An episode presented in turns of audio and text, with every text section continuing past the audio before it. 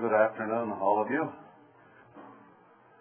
Before the sermon, however, we have the fine and mighty ACOG Church Choir to sing for us, Behold Your God. It doesn't matter whether there's 20 of us or 15,000 of us, Behold Your God is a good thing.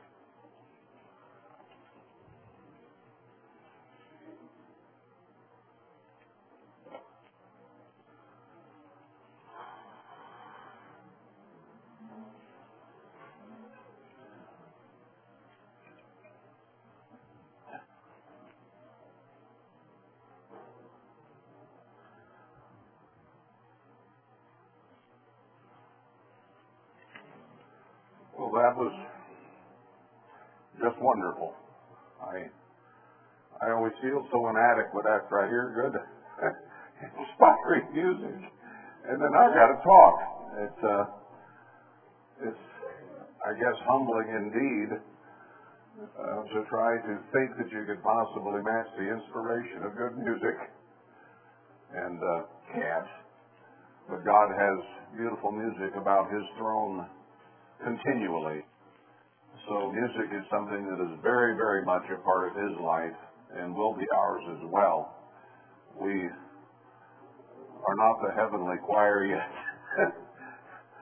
but we do the best we can and we do well. And I'm sure that of all the cacophony of noise that goes up before God on this earth, to hear a few people sing praises to Him has to warm His heart because he doesn't hear much of it. Not in a true way. He really doesn't. He hears an awful lot of jangle. And I can't stand most of what is on the radio or the TV today. I, well, I just, for the most part, don't even turn it on. It's ungodly. Anyway, there was a bit of a mix-up, and maybe partly my fault over uh, Bible study last week. I did announce it in services that we had had a correction on the calendar, but that correction was actually made several months before, and I probably should have, I mentioned it at the time, but I probably should have reprinted it and given you the correct copy because no matter what I say, it often is not heard, and then people refer to their calendar and, it was a day off. So, uh, we do have a fast coming up this week, which uh, is the only change, other than the night of the new moon Bible study, that that error made because it altered the day of the fourth month uh, one day. But the fast of the fourth month will be coming this Thursday. This Thursday. I didn't reprint the calendar this week. I thought after our Bible study situation, if I said it today, we'd probably remember it's Thursday. Uh, a day of fasting is an easy one to forget, however. and I had another thought. It says, well, you know, even if I'd reprinted that calendar, somebody would have forgotten which one it was and and uh, looked at the old one, so we might have had problems anyway. We're human. I am. You are. We all are. And these things can happen. But the fast of the fourth month coming this Thursday. It's the ninth day of the fourth month. Uh, some commentators say it's supposed to be the 17th, but I checked in the Bible in Jeremiah, and it says the ninth day. So I'm going to go with it instead of a Jewish scholar, if you don't mind. Uh, that we have to often do. But the fast of the fourth month depicts the fall or the capture of Jerusalem in history. And we've seen the church Jerusalem fall in this day and age, and we hope to see that restored before long. And then it will be a feast of joy instead of fast of mourning over the destruction that has occurred.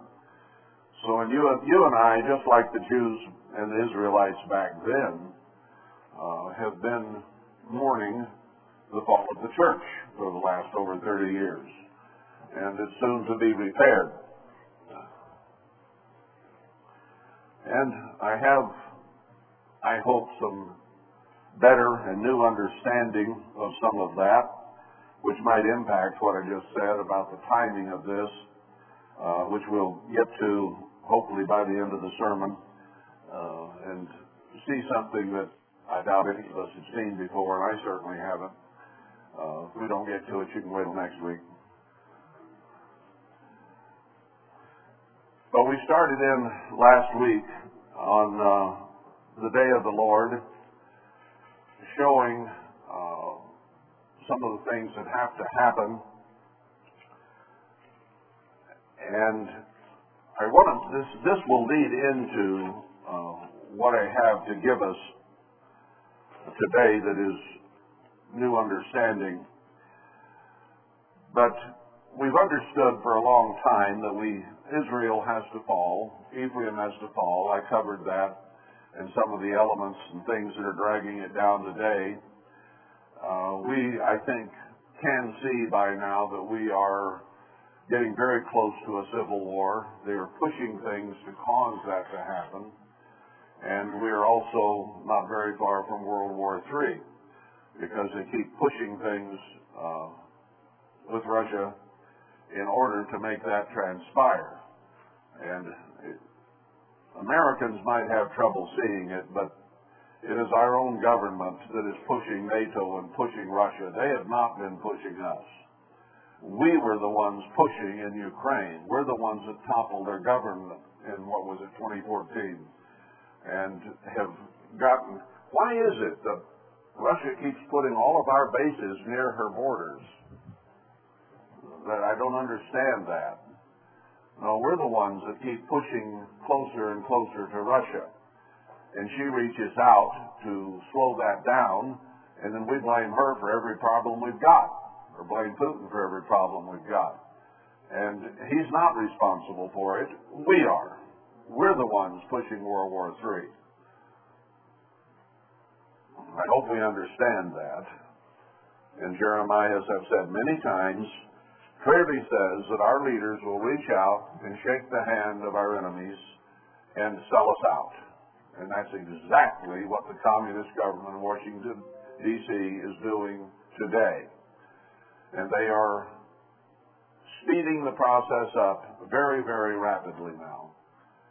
Uh, it was just ordered today, in fact, that a natural gas liquefaction plant, a big one back east, that burned recently, they said that it cannot be rebuilt because it would impact the environment too much.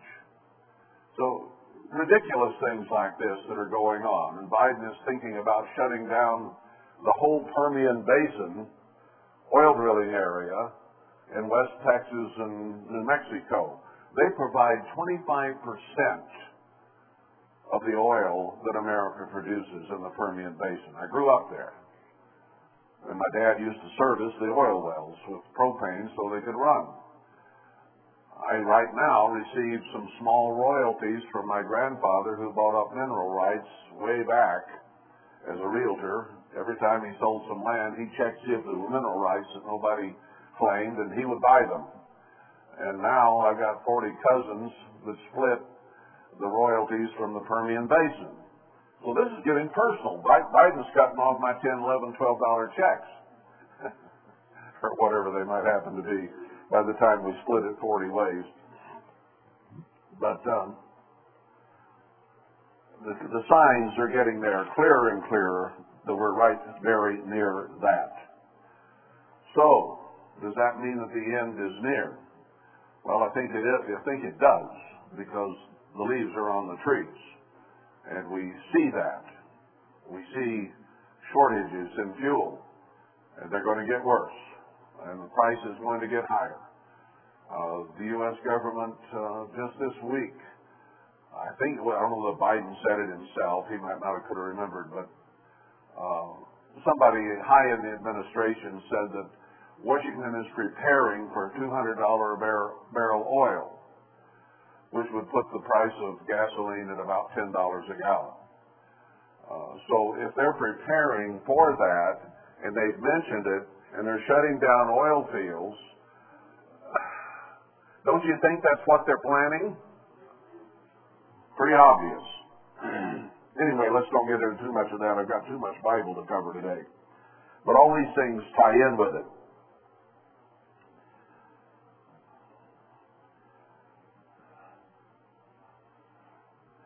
Me just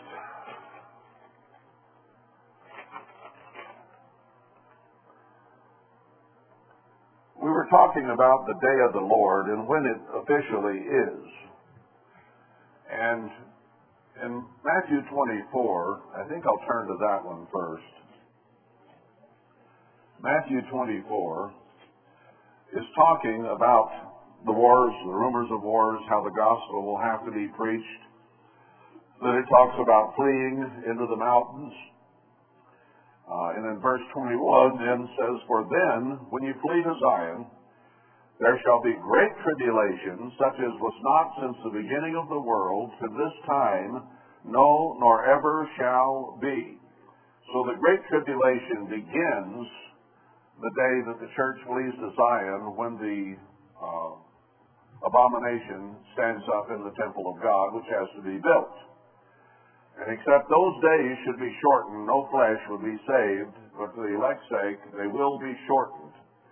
So those events, starting from there, before the end of it all, obviously are going to be shortened somewhat.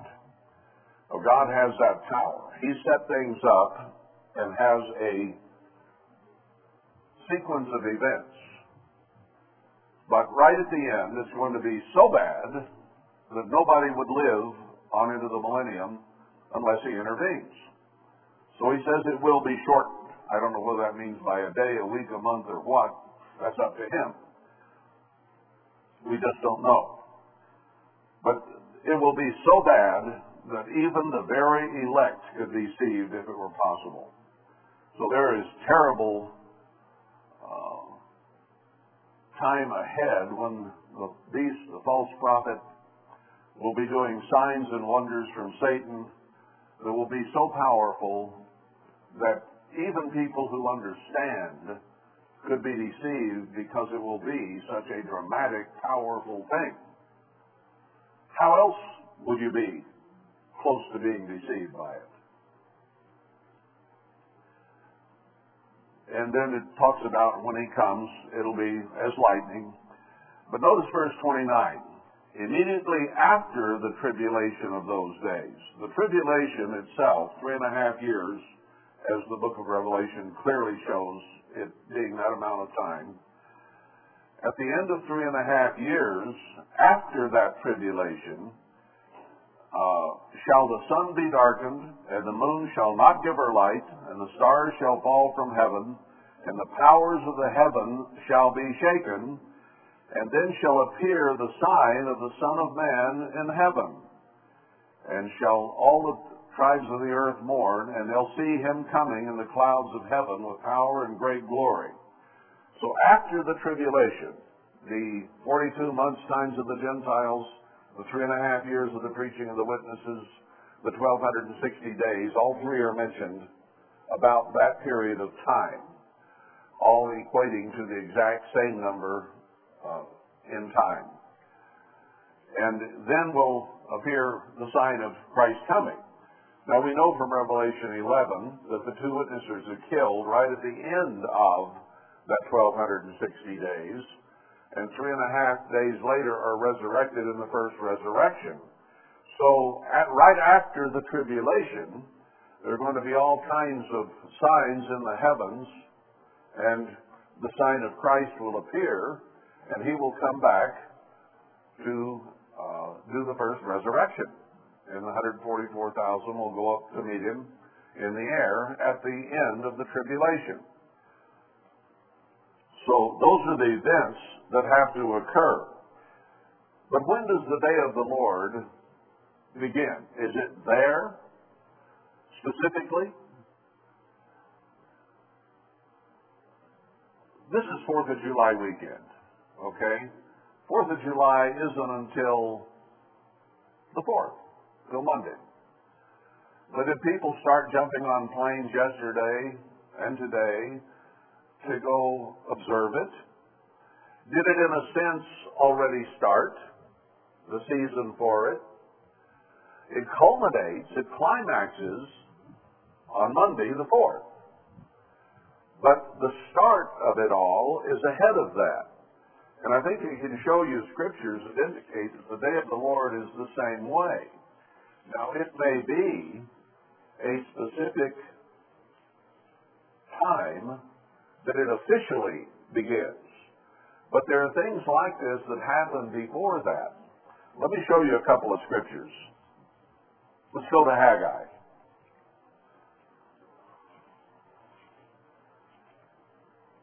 Now, here, right down at the end of the second chapter, he has a message specifically to Zerubbabel. Now, remember, Haggai is begins with the uh, gathering of God's remnant to build the temple, to build Jerusalem, and proceeds through that and talks about the times when he will be blessed. So this is during the time of the remnant and the two witnesses. The tribulation is after they appear. They appear and begin to build the temple and to build Jerusalem. 70 weeks later, the tribulation begins when the temple is desecrated. So during the time of Zerubbabel, when he's still in charge, not after Christ is returned, but when Zerubbabel is building the temple, it's speaking of that time. Speak to Zerubbabel, governor of Judah, saying, I will shake the heavens and the earth, and overthrow the throne of kingdoms and destroy the strength of the kingdoms of the heathen, and will overthrow the chariots and those that ride in them, and the horses and their riders shall come down, every one by the sword of his brother. He says, In that day will I take you, O Zerubbabel, my servant, the son of Shealtiel, and make you as a signet, for I have chosen you, says the Eternal of hosts. So he's going to make Zerubbabel the flag bearer, the leader, the one that people would look to during this time of war and shaking of the heavens and the earth. And that comes before or during the tribulation.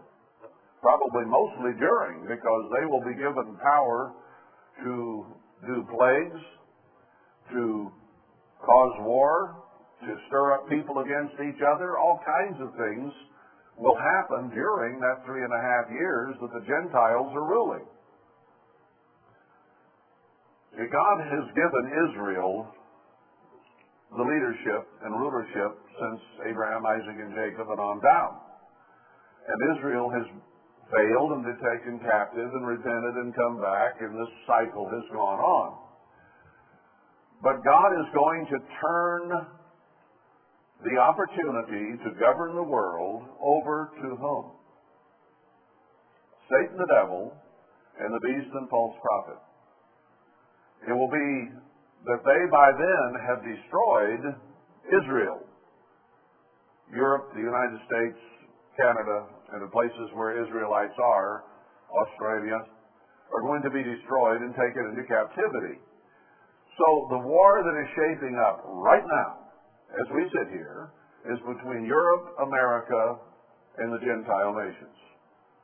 That's shaping up exactly as these scriptures say. So he calls that three and a half years the times of the Gentiles. He, is being fair about this, okay? He gave Israel a chance to rule, and they blew it. He's even given the Gentiles opportunities at times, and they blew it. Like Nineveh, Jonah says, repent, and they did for about that long, and then went right back to what they had been doing. So nobody has taken hold and ruled in a righteous way. But God is going to give them, the Gentiles a specific chance right here at the end to rule the world and to rule it righteously. Right? Would he give it to them without expecting them to do it right? No. But they will not live up to it. Already they say they're worshiping and following Satan, Luciferians. And that will continue. So he will put the two witnesses against them to tell them, you've been given rulership. You are the leaders of the world. You're the new world order. Now, are you going to do it God's way or are you going to do it the devil's way? And they're going to say, we're going to do it the devil's way. And then their blood will be their water will be turned to blood, and they'll get hail and fleas and ticks and whatever. And then they'll go on to another city and say, You've been given rulership of the world.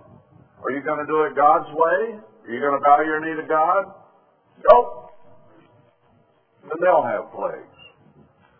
So it's going to be a, a time of a great deal of confrontation between the two men that God sends and Satan and the two men that he sends, the beast and the false prophet. Two against two, if you will. God sitting here watching and directing, and Satan sitting over here watching and directing, but they're both putting in the hands of men those who worship Satan and those who worship God. That's what we're coming down to.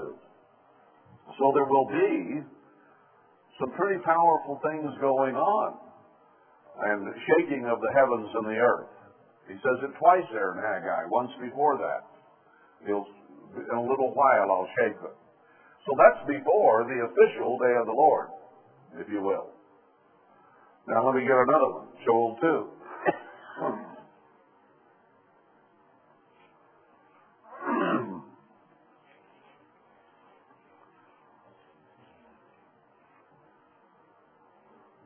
Here he comes down in verse 28 and talks about a time when he'll pour his spirit upon all flesh and our uh, young men and old and maidens and everybody will dream dreams and see visions and so on. And in verse 30 he says, And I will show wonders in the heavens and in the earth, blood and fire and pillars of smoke. The sun shall be turned into darkness and the moon into blood before the great and the terrible day of the Lord come. And it will still be an opportunity to whosoever would can call on the name of the eternal and be delivered, for in Mount Zion and Jerusalem shall be deliverance. So this is still the time of the remnant and of the two witnesses before the day of the Lord, and we're seeing moon turned to blood and the sun turned to darkness. So, the official beginning of the day of the Lord isn't when God begins to act. I think we can see that time in Zechariah 2.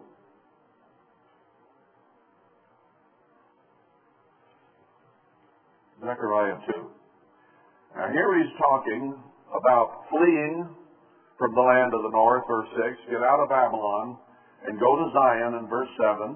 So this is talking about the time when uh, the flight to Jerusalem and Zion begins, not the, not the time we flee in Matthew 24 to the mountains to get away from the army, but the one ahead of time that is not in haste, as Isaiah 52 says. The one in Matthew 24 will be in great haste. But this one to gather people from all over the world who are the faithful remnant uh, will not be in that kind of haste. So it's a matter of coming to the right place to build a temple in Jerusalem. Verse 12, And the Lord shall inherit Judah, his portion. He says 10% remnant. God will have his tithe of the people in the Holy Land and shall choose Jerusalem again. Jerusalem isn't chosen right now. It is absolutely desolate. No man lives in the original Jerusalem. It has been desolate for many generations, as several scriptures tell us. So, he's going to choose it yet again. And it'll be built in its own place in Zechariah 12, not in that fake place in the Middle East. Then he says in verse 13, something that impacts what we're saying. Be silent, O all flesh. All flesh, mankind around the world, be silent before the eternal, for he is raised up out of his holy habitation. So here is the time when he has been with his father's throne, and he says back here at the beginning of this chapter, he's going to come and dwell with us and be with us during this time. So there's coming a time when he starts gathering the remnant that he is going to come and dwell with the remnant and the two witnesses, whether visibly or invisibly, we do not know. Not in great glory because we wouldn't survive. Now he did come. He told the disciples, as you know, that after his resurrection and ascension to heaven, he would not see them much more. And he didn't. He came back a time or two, uh, let Thomas check him out. Uh, he came back and taught Paul in the desert for three and a half years, probably appeared as human flesh to do that, I would assume. Uh, so he has come back and forth a few times, not much, but a few. But here he says he's going to come and dwell with us for three and a half years while this great tribulation is going on. So he'll be here directing things on a hands-on basis. Probably not in glory by any means, and maybe not even visible. I don't know that. But with us, not up there communicating down to here, but here communicating more directly. Okay? hands on. And this is before the official day of the Lord begins. Now, the official day of the Lord, I think, begins right there with what we read in Matthew 24. At the end of the tribulation, first resurrection occurs, and then the seven last plagues are turned loose, and it directly calls it the wrath of the eternal there in Revelation. I'd, I'd have to look up the chapter and verse. But that's the wrath of the eternal when that occurs. And that is going to decimate men to the point of probably only 100 million left for Christ to judge when he does come back to rule the world. Uh, and if it were not cut short, none of those would even survive. It's going to be so bad. So, tumult and darkness and stars in the heavens shaking starts occurring soon after Christ rises to begin to do this end time work with the church. And he addresses it first, gets the temple built, gets Jerusalem built, gets them to Zion for protection, and then turns it over to Satan and the beast and false prophet for three and a half years and says, okay, here's your chance. You hated Israel. You've destroyed Israel and taken them captive and you think you're pretty hot stuff. Okay, you rule the world for three and a half years. Go for it. Christ hasn't taken the lead yet.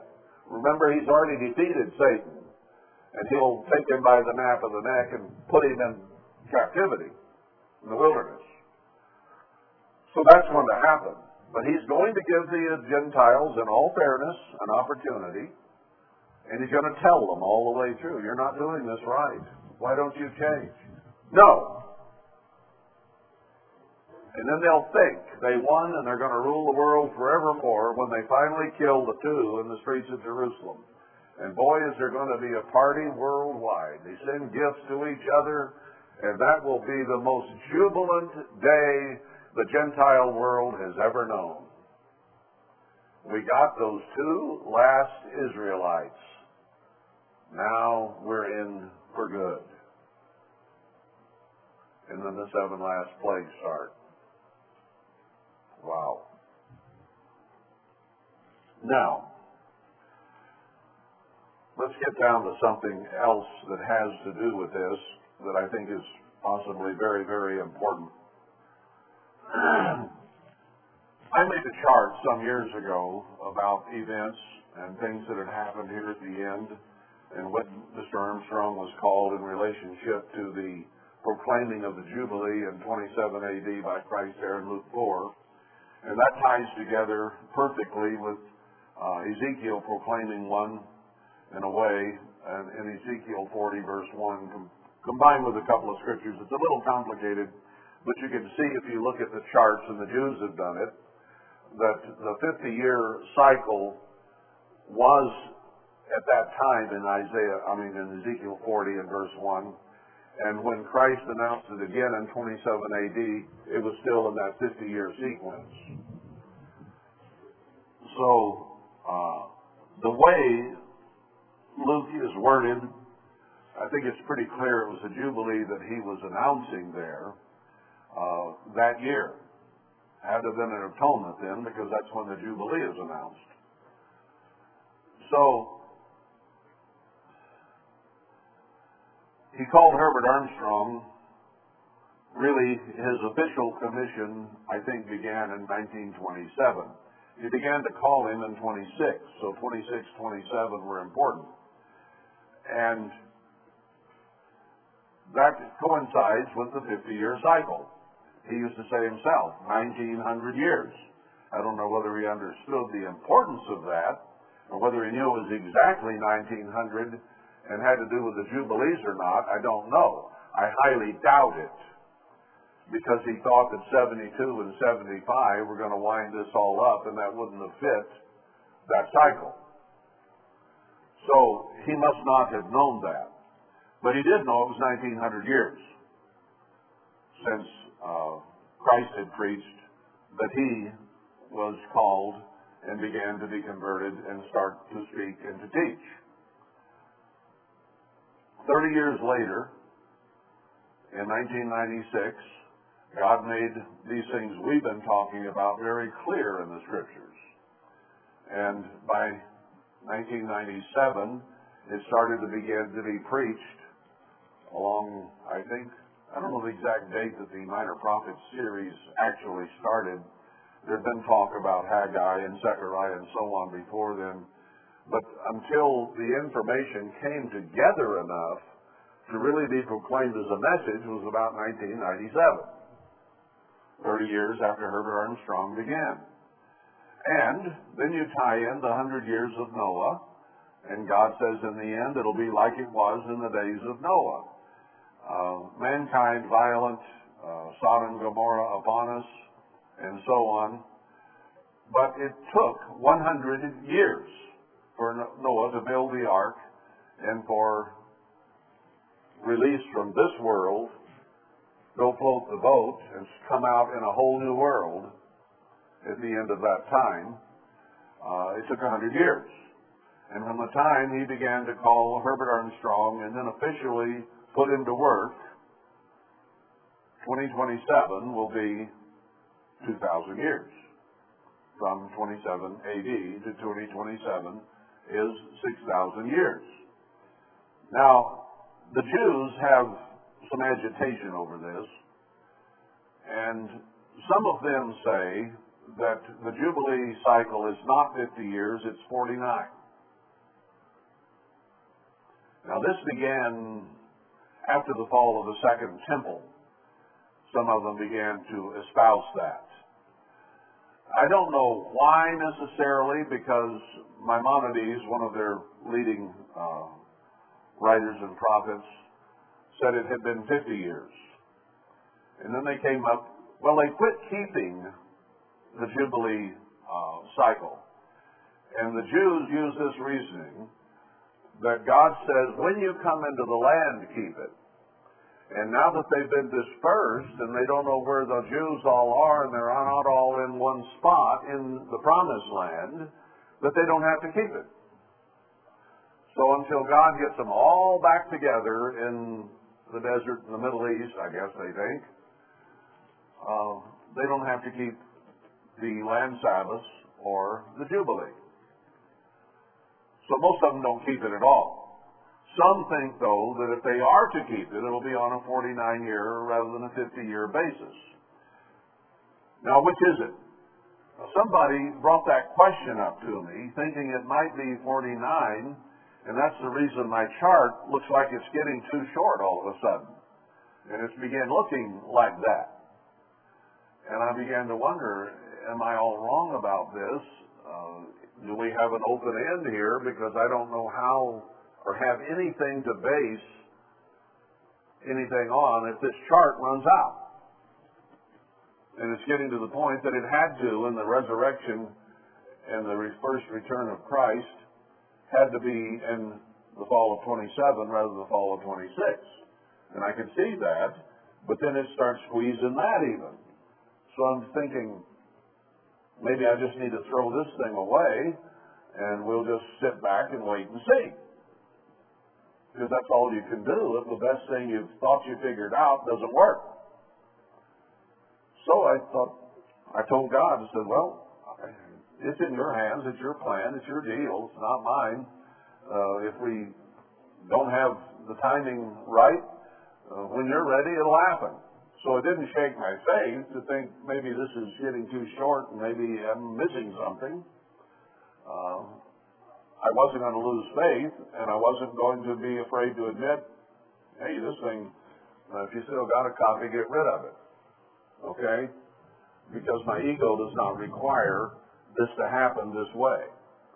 We were wrong in 72, 75. We were wrong in 82. We were wrong in whatever years we decided, okay, over the years. So here we still are waiting. And it's a lot longer than any of us ever anticipated that it would be. But we didn't understand. We knew there had to be a 6,000 years and then another thousand or 7,000 years. We knew that because the scripture clearly says that.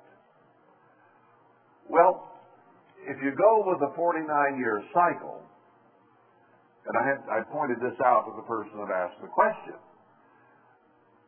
where do you get a 6,000 or a 7,000 year configuration. You start multiplying out 49, or divide 6,000 by 49, and you come out about 40 and a half years off. The numbers just don't work. And if you go to 7,000, it gets a little further off if you use a 49 year cycle. Now, here in Leviticus 27, I think it actually in Scripture makes it quite clear. But I want to add something to it to make it abundantly clear. And this impacts the new understanding that I think I have, uh, because understanding how this fits in more clearly uh, changes it. Leviticus 25 is where I want to be. Here he starts talking about uh, the seventh year and the Sabbath of rest. We won't go through all that. But he goes through seven times seven, just like counting Pentecost. Seven Sabbaths shall you count. Uh, that's 49 days, seven times seven. And the 50th then is Pentecost. That's so easy, but the church just, Mr. Armstrong stumbled over that for years, wondering if Pentecost ought to be on Monday or Sunday. Whether you count inclusively or exclusively was the argument. And the Jews were in the middle of that one. But it, to me, just reading the scripture, it's quite clear. Count 49 and the next day's it.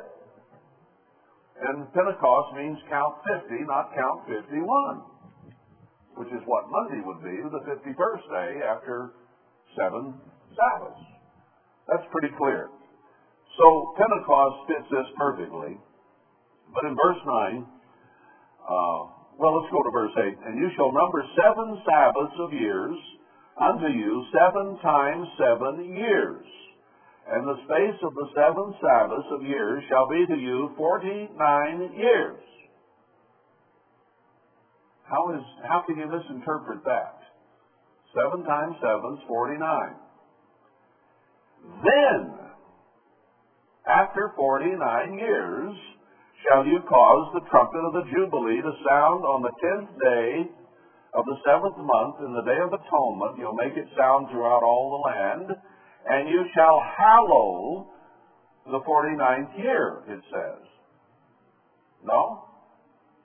50th year, not the 49th, and proclaim liberty throughout all the land to all the inhabitants thereof. It shall be a jubilee to you, and you shall return every man to his possession, and shall return every man to his family. A jubilee shall that fiftieth year be to you. You shall not sow, neither reap that which grows of itself in it, nor gather the grapes in it of your vine undressed, for it is the Jubilee. It is holy, and you shall eat the increase thereof out of the field, and return every man his possession. I think it's chapter, does it go on down and say that here? Is it in chapter 27? Where uh, all the land was being returned to the family that had originally been given it when Joshua divided it up when they went into the promised land. That way, if you had a fool that ruined his wealth, lost his land, uh, his family did not have to suffer for it because after 50 years it would return to the family and maybe somebody a little smarter would be in charge and not lose the land that the family had. So you couldn't really sell land. You could only lease it. And it explains very clearly that whichever year you were in the Jubilee cycle, if you needed to lease your land out because you'd mismanaged in the 10th year, then you could have the rest of the Jubilee's time to make yourself a slave of the person who bought it or somebody else because you couldn't manage and feed yourself. So you could only rent the land from 1 to 49 years. And in the 50th year, it was released and went back to the original family. So that's why we adopted a 49 year lease here. Didn't know for sure how long the Jubilee or where we were in the cycle at the time, but I was just using that principle. That it is not owning the land, but leasing it. And then people began to rebel against that, and we've had the mess we've had. But that is the principle God lays out here for us, that it can only be leased. But it's a time of jubilee, and that's a joyous time when you get your land back, when all your debts are released, and you did you release debts every seven years also. You rested the land and forgave debts every seven years. That helped people uh, who didn't manage well to get back to profitability again, if you will. This, it's a beautiful system God set up, but Israel has seldom followed it, if ever, really. And God tells us in Leviticus 26 and Deuteronomy 28, if we don't do the land Sabbath, that He is going to send a curse upon us. Now that's part of the blessing and cursing chapters is the release of the land. I don't have time to go into that again today, but that's part of it. So the Jubilee was, a, was that atonement, and there is proof here that it can't be a 49 year cycle. Because it says clearly, and I don't, my eye doesn't fall on it. Uh, well, wait a minute, maybe it is down here. In the 49th year, remember, you couldn't plant. That's the land Sabbath. The 50th year was the Jubilee, and you also didn't plant. And it talks here in verse 21 I'll command my blessing upon you in the sixth year, and it shall bring forth fruit for three years. And you shall sow the eighth year, and eat yet of old fruit until the ninth year, until the fruits come in, you shall eat of the old store. The land shall not be sold forever, for the land is mine. And he talks about the redemption of the land. So, you couldn't plant in the 50th year, the Jubilee year. You couldn't plant in the 49th year, the land Sabbath. And yet he says that as the cycle begins, you can always plant in the first year. When a new cycle begins after the Jubilee, you have the first year. And you can plant in that first year. So if they overlap and the first and the fiftieth are the same year, you're told in one scripture you can plant on the first year, but you're told you can't plant on the 50th year. So you're at an impasse. If it's the first year, I can plant. But if the 50th year and the first year are the same, then I can't plant. So what do I do? Plant half my garden, half my field? no. It just becomes quite obvious that there's a different use of the first year than the 50th year. Plus it says here, count 49, and then the 50th year is the Jubilee. And guess what? If God promised us six days of man and a thousand years of Christ, pictured by the week, 50 works out in even numbers. Comes out precisely on 6,000 and comes out precisely on 7,000. Now we got something that works. That's the way God set it up. It's very clear. Why did the Jews change it to the 49? I think I have a clue. I don't know. I wasn't around that far back quite. But the Jews don't like to have back-to-back Sabbaths, do they? They change the calendar around. If the new moon falls on a day when you're going to have a Sabbath on Friday and on Saturday, they postpone it because they don't like to have Sabbaths back to back. Now, if they don't like Sabbaths back to back, how would you like to have Sabbath years back to back? Oh, my, that would go against their grain. We can't be making our money like normal if we have two years where we can't plant. So, I think it makes more sense if we do 49 and then the 50th year is the same as the first year. Let's go that way. That's the way the Jews reason. That's the way the calendar is the way it is. And yet God has set it up so that you have to have Sabbaths back to back.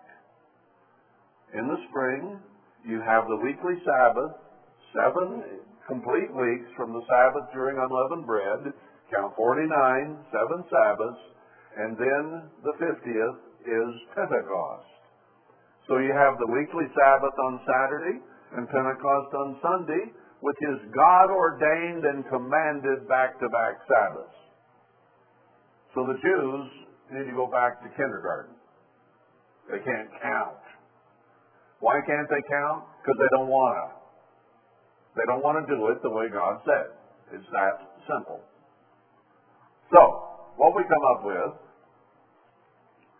is a 50 year cycle. Answered that question. Now let's go to Luke 4.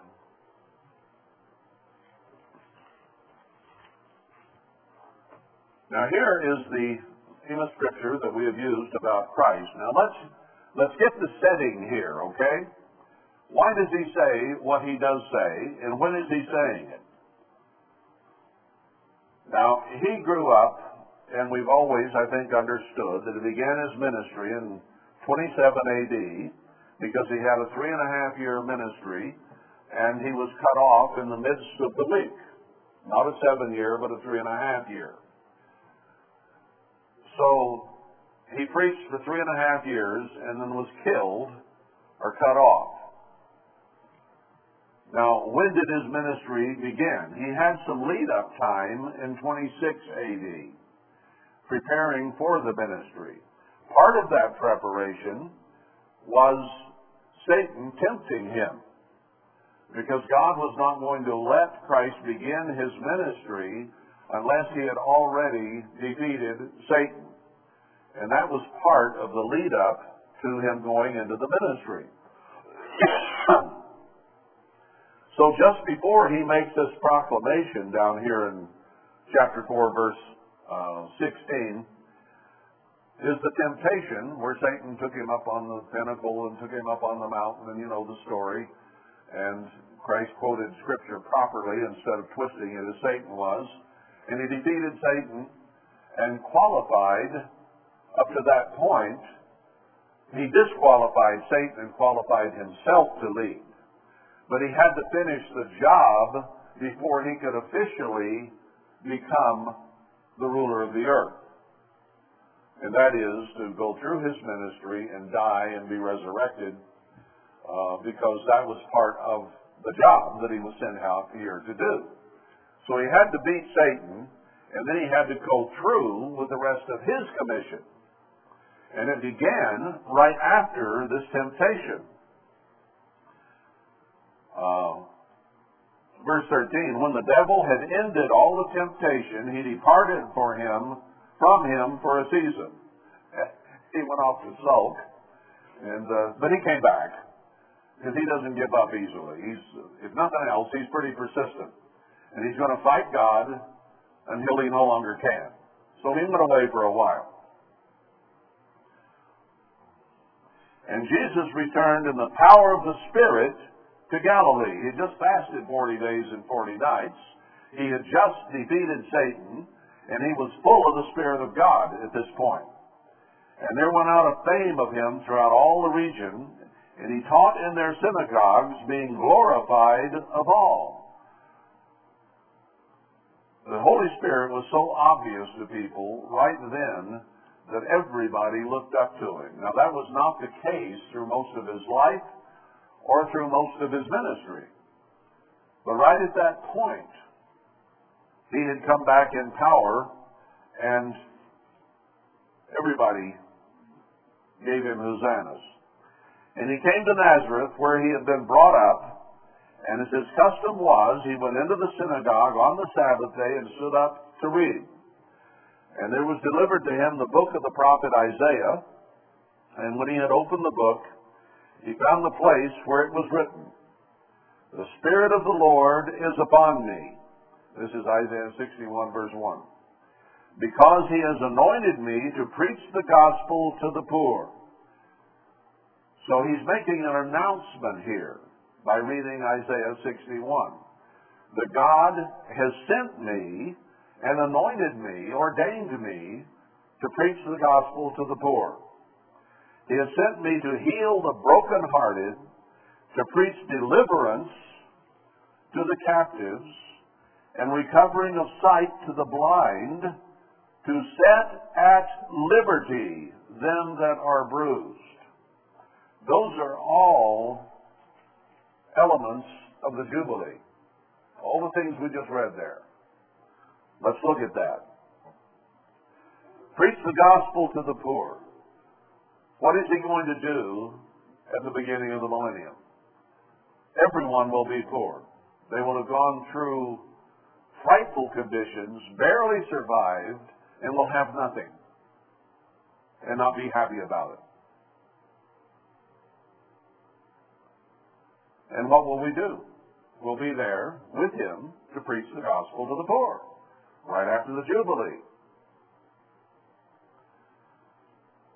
He has sent me to heal the brokenhearted. Will people not be terribly brokenhearted at the beginning of the millennium? They will have lost everything they had. They will have lost most of their relatives. They will have lost their homes, their food, everything.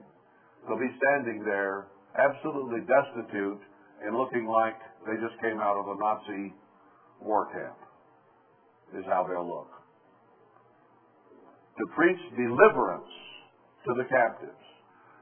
What is the Jubilee?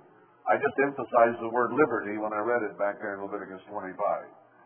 Liberty to the captives and recovering of sight to the blind so they can see for a change, spiritually, physically, mostly spiritually. And then what? To set at liberty them that are bruised. Every 50 years, the bruises of 50 years of living were released and relieved. Captives were turned free. Liberty was proclaimed throughout the land. All those who had oppressed you had to turn loose of you. So everything he's saying here in the context has to do with the Jubilee. That's one of the ways we know that's what he was proclaiming, is because he states, I can go back and read Leviticus 25 to you again, and he states everything it says back there. A little bit different words, but the same things to preach the acceptable year of the eternal. Now, what is the acceptable year of the eternal? The acceptable year for God is when Satan has been bound. It is when all mankind's governments and rulers and dictators and idiots have been put down. It is the time when the land has been set free from all the ownership that it has had for the last 6,000 years and gets its rest.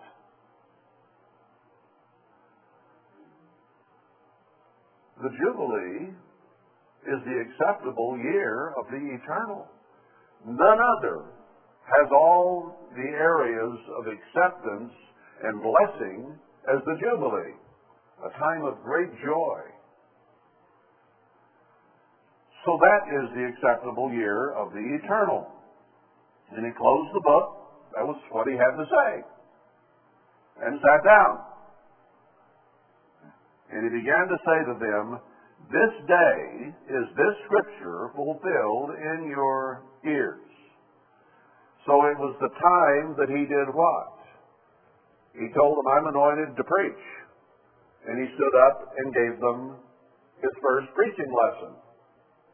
And then he sat down and says, This scripture, Isaiah 61 1, has been fulfilled in your ears. Now, if that's not declaring the acceptable Jubilee year, I don't know what is. And then he called Herbert Armstrong and gave him his commission in 1927, 38 Jubilee cycles later. And it'll be 40 of those in 2027. Okay? Come out, comes out even.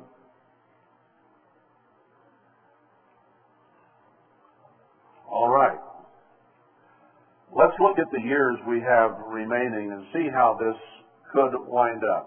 I'm not saying it's going to, but I'm saying understanding the 50 and then applying it, because that's what I hadn't done. I hadn't focused enough to see exactly what year that was talking about and what would happen that year. And when we get down to it here in a few minutes, I think you're going to see that that is the year that maybe we may be talking about.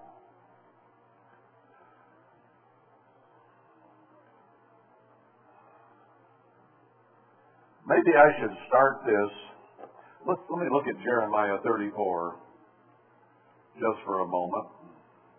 Jeremiah 34, verse 17.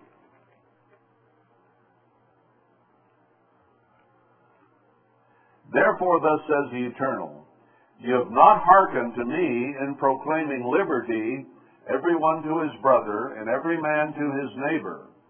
Behold, I proclaim a liberty for you, says the Eternal, to the sword, to the pestilence, and to the famine. And I will make you to be removed into all the kingdoms of the earth. Now that is an interesting way of putting this in terms of the Jubilee. You've not released the land. You've not released each other. You've not made it a time of joy. You've been oppressive and disobedient. I am going to give you a year of release, and that release is going to be war and famine and pestilence and captivity. Keep that in mind for a few minutes. And when we get down to when I think the year of Jubilee is to be soon, that's the kind of year it's going to be. We cannot now have a proper Jubilee in the way that God described it in Leviticus 25. Can we? No.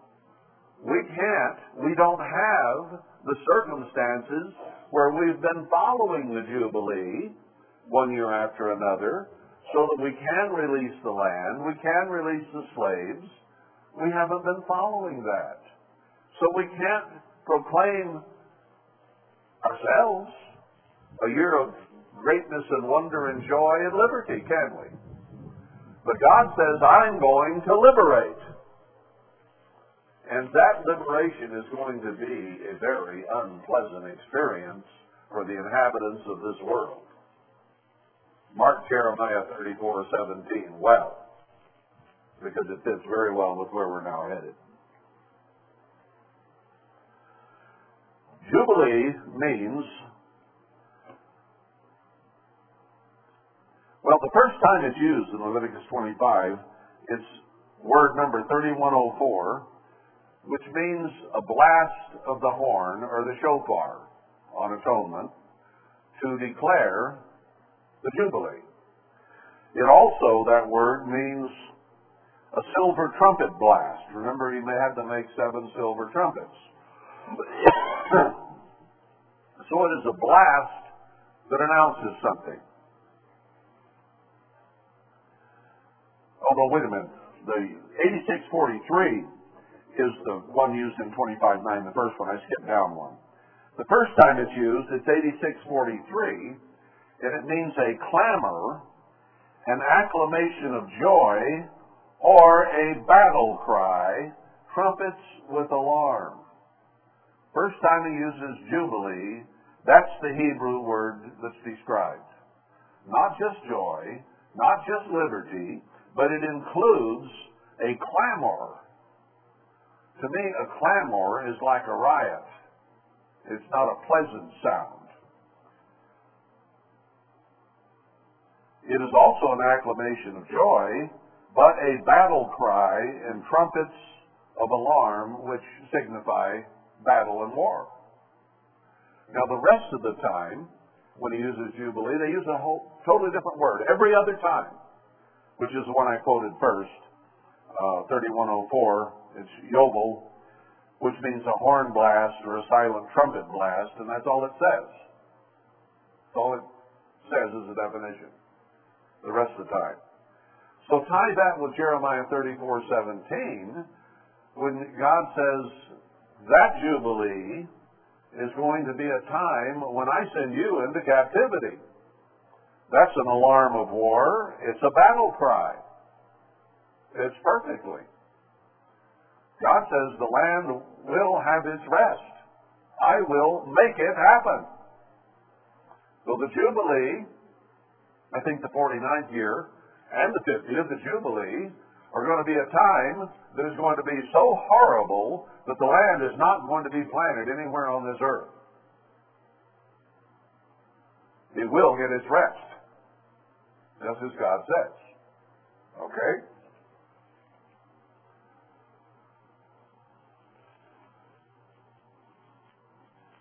Let's continue this. I think instead of starting today, we'll go forward a few years and start counting back this direction and see where we wind up. Now, I said on this chart that 2026 it trumpets. Now, these this is what likelihood I was saying. I wasn't making a prediction here. I was just trying to put together the things the Scripture said and see how they came out. But 2026 would probably be the first resurrection and begin the one year honeymoon at the throne, and the seven last plagues would begin, and that they would end then uh, in the fall of 27, with Christ returning with his bride having had his honeymoon. But then some of the things that have to happen, like the 70 weeks to build Jerusalem and the temple, and the three and a half years of the tribulation, we're, we're getting closer and closer, and it began to cut that where it couldn't happen. And then the return would have to be in 27, not in 26. And then there wouldn't be time for the honeymoon. He'd have to cut his honeymoon off. So my chart was beginning to fall short. Now, going into the 4950 thing on the Jubilee made me focus again on this, and suddenly I think God opened my eyes. Christ proclaimed the Jubilee in 2027, which would have been atonement of 27. Now you count forward 2,000 years, and you come to 2027. So that is a complete cycle of 40 jubilees.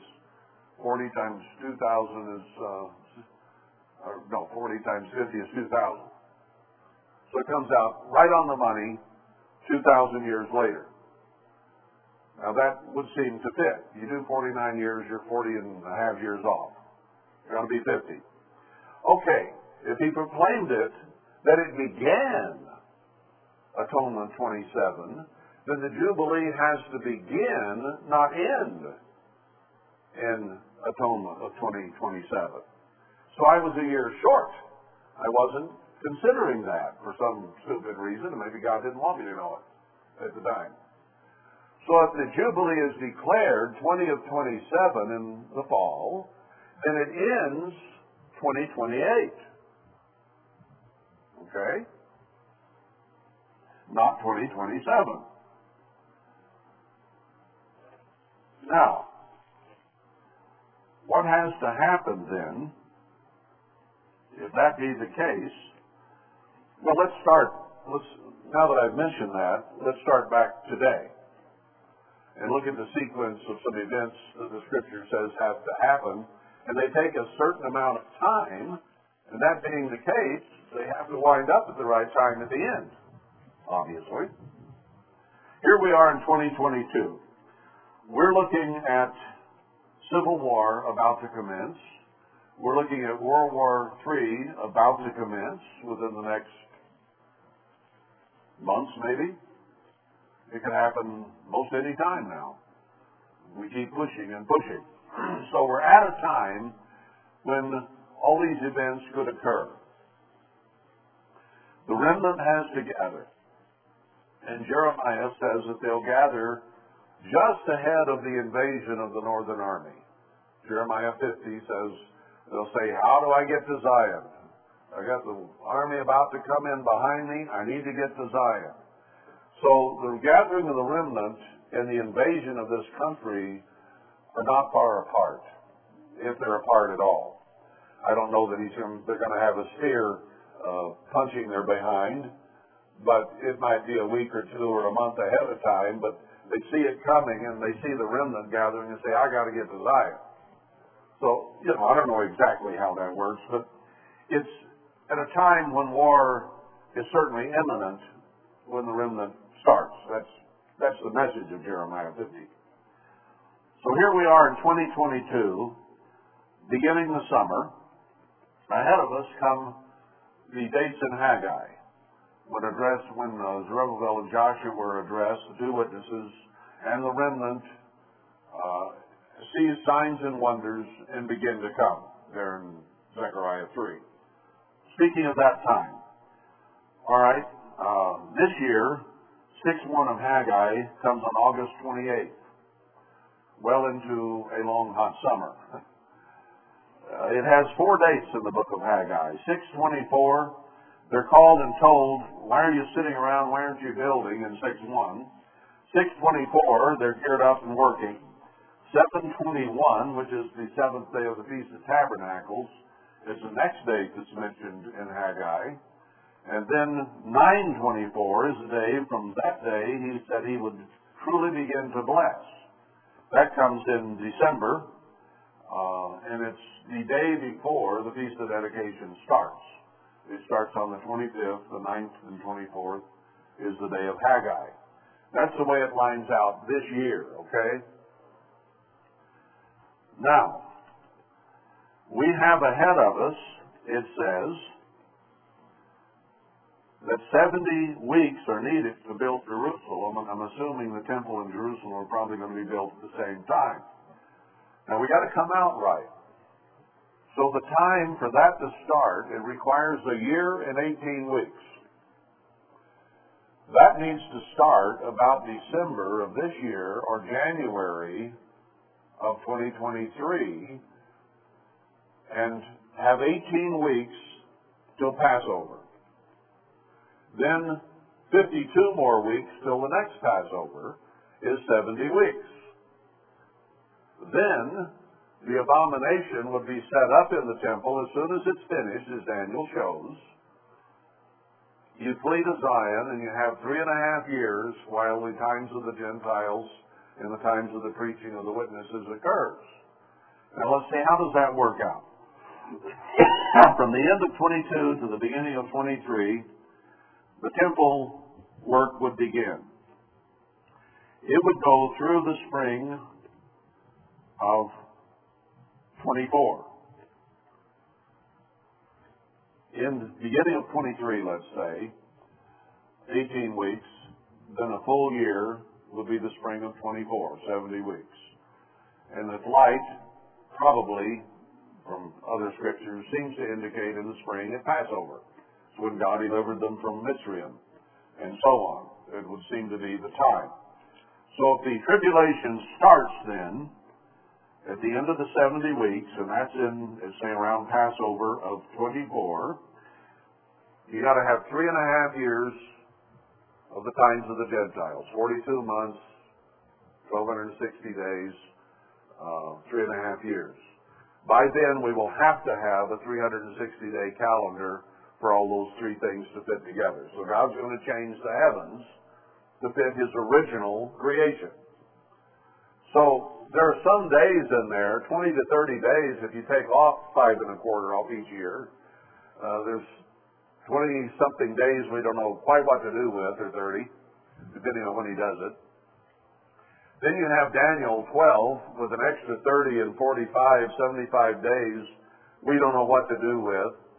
So predicting a day and an hour, I think is impossible because there are some variables in there that God has kept to himself, and that's fine. He's in charge. He knows what he's doing. That doesn't mean we can't know the time when all this comes to pass. And I think the last piece may have just fallen into line. All right, then, from the spring of 24, let's count it out. Spring of 25 is one year. Spring of 26 is two years. Spring of 27 is three years. Another half a year takes you to the fall of, what did I say? 24 to 25, 25 to 26, 26 to 27, spring, and then fall of 27. That's when the witnesses would then be killed in the streets of Jerusalem would be fall of 27. And he says three and a half days after that will come the first resurrection. So that would put the first resurrection in the fall of 27. Now whether it's on trumpets or on atonement or the variables in days that are changing changes that somewhat, I don't know. But in type, when the trumpet sounds is when Christ returns, and the Feast of Trumpets makes the most sense. Now, if he wants to vary that a little bit in the same season, that's his business. But that's the way it's laid out in type in the Bible, at least. And God is on time. So trumpets of 27 could well be it. Now, what happens then, the fall of 27, it would be the return of Christ in glory, as we read in Matthew 24, immediately after the tribulation of those days, the three and a half years. It's going to get all dark again, and the powers of the heavens won't shine, and the sign of the Son of Man will be in the heavens. Immediately after the tribulation. So that would be the fall of 27. Maybe Feast of Trumpets, possibly. So the first resurrection would occur then. Let's just say, for argument's sake, trumpets of 27. What would he also do? He would announce the Jubilee. Because that would be 2027 and atonements right after trumpets. So as he announced it in 27 AD, he would announce it again in 2027 AD so the Jubilee then would run from Atonement 27 to Atonement 28.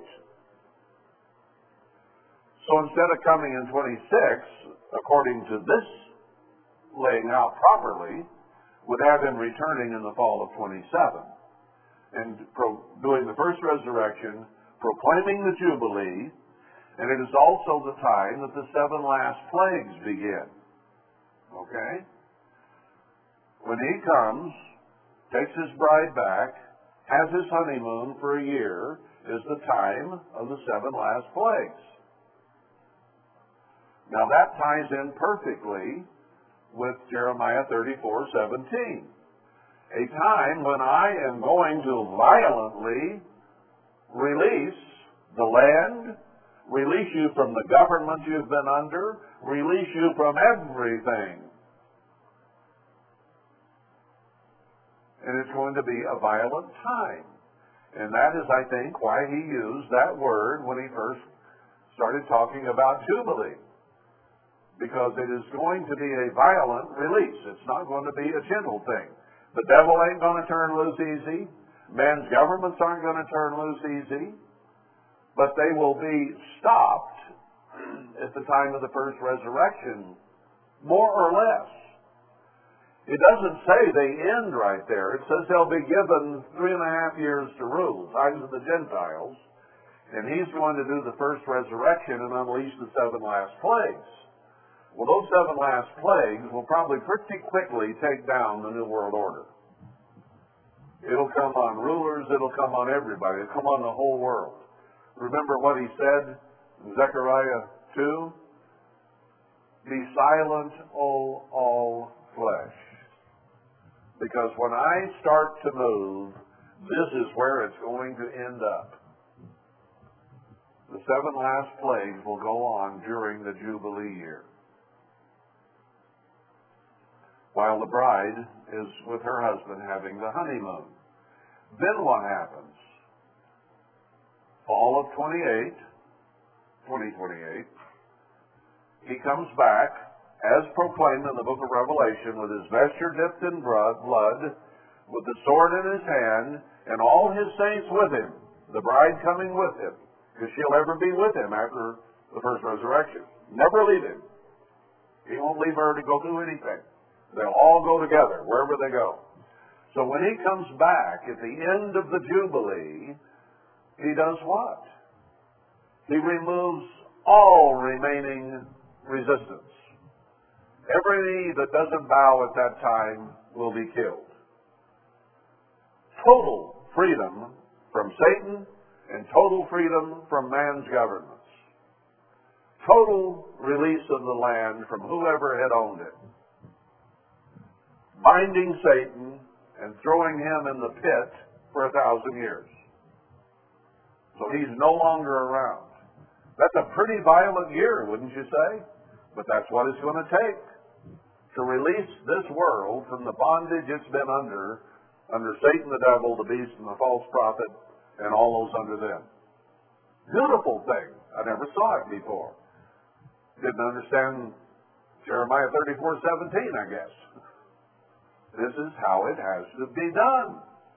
Mankind is not going to admit or accept the year of Jubilee until Christ comes back and finishes the job. Then what comes after that? After, now he may cut it a little short. May not last quite till fall. Might be days, might be weeks, might be a month or two, I don't know. But he has said he's going to cut it short. But cut what short? It's at the end of the seven last plagues that have to be cut short because that's when we're in danger of everybody being killed still part of the day of the Lord, but it began back there when he came to be with the remnant and the witnesses, and then it with clouds and trouble and more trouble and more trouble until it finally climaxes with him returning with his bride to put down all opposition. So, let's say from the fall of 2028, what do we have? Beginning of the next 50 year cycle. Year one begins the millennium. Because all has been put down, people will be returned to the land, and in the first year, they can plant. Very simple. Millennium begins then fall of 28, 2028. Now, it'll be a while before their crops can be harvested. What did God do when He released them from Mitzrayim or Egypt? It was a very violent thing, was it not? With all those plagues, and some of it came on them. Then they had the firstborn all killed. Then they had to run for their lives in the middle of the night. And then they had to stand at the Red Sea and say, Oh man, here they come.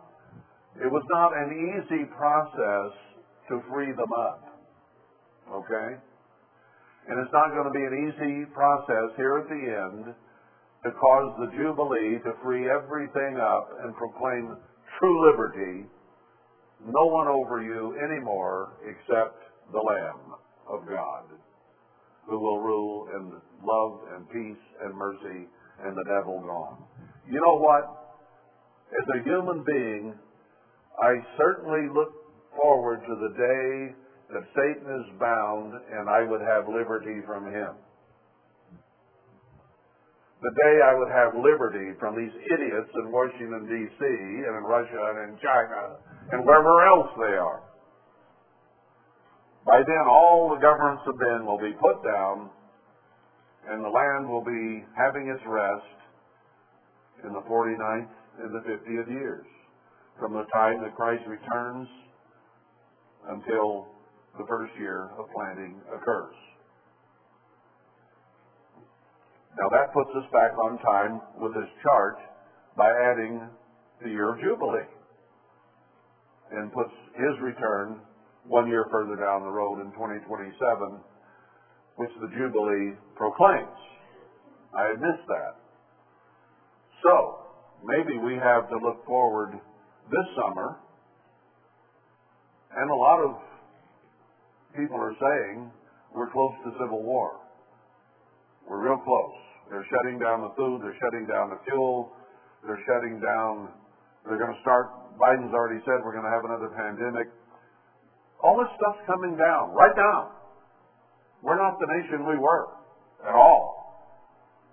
Roe versus Wade, you name it. It's just, it's coming at us from every direction suddenly. And Russia threatening to nuke us at the same time. So maybe this summer we begin to see some of the things happen. if this chart is indeed right, we should see that this summer, and we should see the gathering of the remnant sometime between now and let's say sometime in December. Because we need 70 weeks, uh, a year and 18 weeks to build, and then three and a half years of tribulation, and that puts us at atonement or trumpets of 27. So we're right on schedule if considering the Jubilee in the way that it should have been, and I missed it, uh, is correct. I think we're still, I think this chart is still right on track. Because it includes things that God did. He proclaimed it in 27 AD through Christ. And he called and then commissioned Herbert Armstrong exactly 19 years later.